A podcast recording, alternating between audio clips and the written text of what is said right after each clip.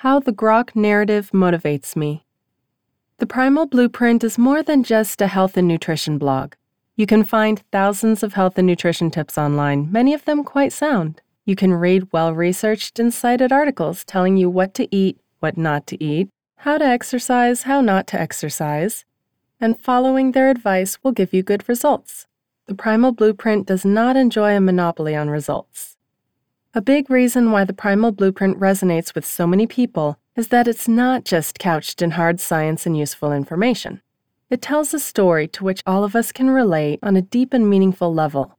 Back when I started this blog, I didn't think the idea of grok would take off. He was just a method for me to storify the dietary and lifestyle habits of our ancient ancestors. It made writing easier and more enjoyable.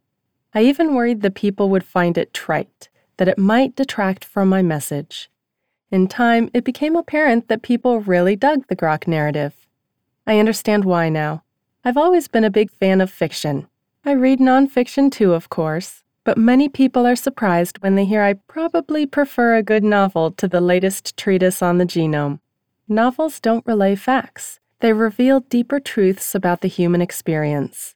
They distill the desires we share, the trials we face, the existential questions we ask.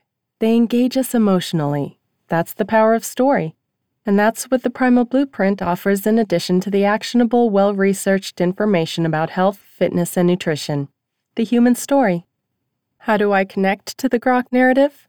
Apart from providing a unique approach to writing about health and fitness, what does it mean and how does it impact my life and decisions? Grok's relationship to exercise. If Grok were whisked away in a DeLorean DMC 12 going 88 miles per hour and dropped off in a present day CrossFit box or big box gym, he'd marvel at the sheer stupidity of modern exercise. To you, it's normal. You're steeped in it. But try to look at exercise from an ancient perspective. How would a Paleolithic hunter gatherer react to the things we do in the gym? Why are those people squatting down and standing back up over and over again? Why are they getting parallel with the ground, supporting their weight on hands and feet, then lowering themselves until their face touches the floor and rising back up? Why are they walking on a moving floor? Hey, why is the floor moving? I mean, just writing those descriptions was incredibly difficult. Exercise moves are ridiculous when you stop and think about them. They're unnatural. Now, imagine you take the DeLorean back 50,000 years. The things people then were doing would look pretty natural. They might even look like a lot of fun. They'd be walking everywhere, often carrying a load, climbing trees, rocks, cliffs for honey, birds' eggs, and other delicacies, digging for tubers and to bury loved ones, lifting heavy things, probably an animal carcass, throwing things, running really fast for short bursts, running really slow for extended pursuits and treks, wrestling, fighting, dancing, lounging around, talking story whenever possible, squatting around the campfire while making tools, or just hanging out. In short, physical work was integrated into Grok's life. He lifted an antelope carcass because he needed to feed his people, not a barbell because someone on the internet told him he needed to train his posterior chain. He ran really fast to escape a predator or race his buddy, not because he wanted to deplete glycogen stores and increase insulin sensitivity. He walked everywhere because that's how people got around, not because he needed to hit 10,000 steps. He did these things because there wasn't any other way to live. He didn't have any other options. Judging from the health of the few remaining people who exercise anything like grok, extant hunter gatherers like the Hadza, this type of physical activity is very effective. Despite never touching a barbell, treadmill, or pull up bar, the Hadza are extremely lean, fit, and have excellent metabolic health. Furthermore, modern research shows how beneficial taking a break from training can be, even for your physical fitness.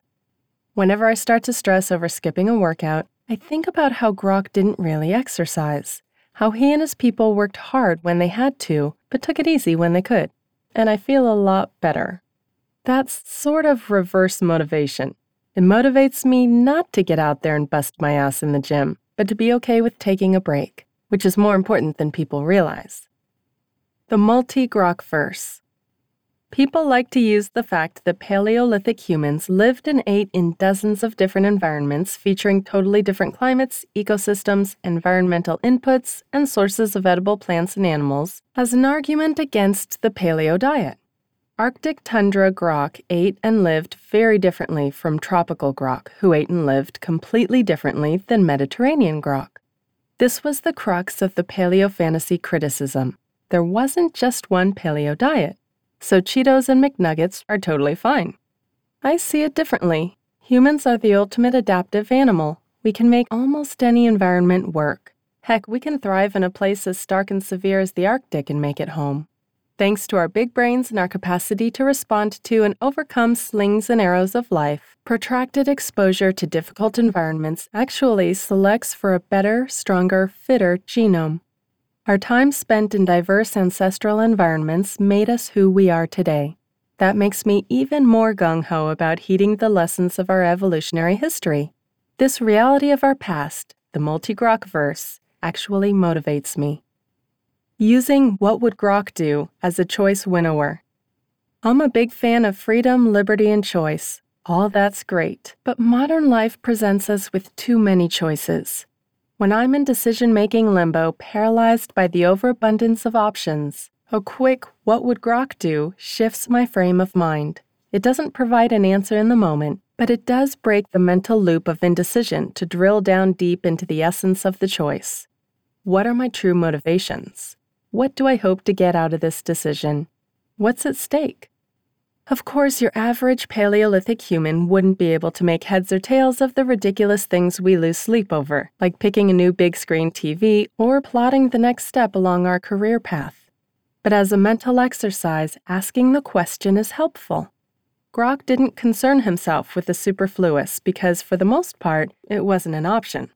His focus was food, shelter, friends, family, love, beauty, the weather, water, wild animals, and enemies. We have a tougher job of discerning the essentials, but they haven't changed much. And if you're honest with yourself, most of your concerns come down to those basics. What if the Grok narrative is completely wrong? Human history is a living document. 20,000 years ago, the sea level was over 300 feet higher than it is today. Given that humans tend to cluster around the coasts, who knows what the sea swallowed up? Our knowledge is only as good as the last discovery, and genetic anthropologists and archaeologists are making new discoveries constantly. So much of what I've written about the ancestral environment could change as new information surfaces. That's okay, though. Remember what I said about story? Its power lies not in the objective accuracy of the details, but in the emotions and lessons conveyed. If a story gets the details wrong, but conveys a truth about human nature, relays a moral lesson, or helps the reader become a better person, it has value. Every day I try to relay useful information. Whether I tell a story, make a new product, analyze a study, answer a reader question, or dig into a controversial subject, I'm trying to be useful to you guys. I hope I'm succeeding. Thank you for listening today, and have a great day.